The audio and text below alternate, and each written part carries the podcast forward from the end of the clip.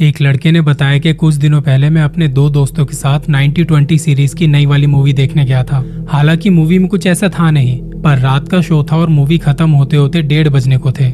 ऐसे में जब आप कोई हॉरर मूवी देख लो तो दिमाग में कहीं ना कहीं कोई इमेज चलने लगती है। हम करोल बाग से मोती बाग की तरफ़ आ रहे थे। बुद्धा गार्डन वाली साइड थे हम। रोड एकदम खाली थी और गाड़ियाँ ना के बराबर। इस सड़क पर वैसे भी डर बना रहता है। आर्मी पब्लिक स्कूल से पहले दो रेड लाइट पर रुके थे हम। रात में वैसे कोई रुकता नहीं है, पर वहाँ कैमरे लगे हुए थे तो रुकना पड़ा। हमारे आसपास कोई गाड़ी नहीं थी, पूरा रास्ता खाली था। वहीं सड़क के किनारे एक अम्मा जी बैठी हुई थी, जिनके हाथ में एक कटोरा था और उनका मुँह नीचे की तरफ़। हमारे बिल्कुल लेफ़्ट साइड में थी वो। अम्मा ने गाड़ी पर हाथ रखते हुए कटोरा ऊपर किया। एक बार को तो मैं काँप गया। उनके दो बार दरवाजे पर हाथ रखने के बाद भी हमने उन्हें इग्नोर किया। रेड लाइट ग्रीन हुई और हम आगे निकल गए। आगे एक और रेड लाइट थी, जिसके बाद इस रास्ते पर कोई रेड लाइट नहीं थी।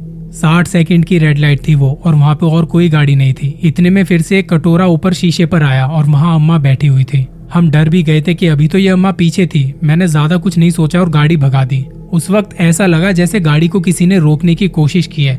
हम जैसे तैसे वहाँ से निकले और घर आके देखा तो गाड़ी के लेफ़्ट साइड आधी गाड़ी पर तीन से चार उंगलियों के स्क्रैच के निशान थे, जैसे किसी ने खरोच दिया हो उसे।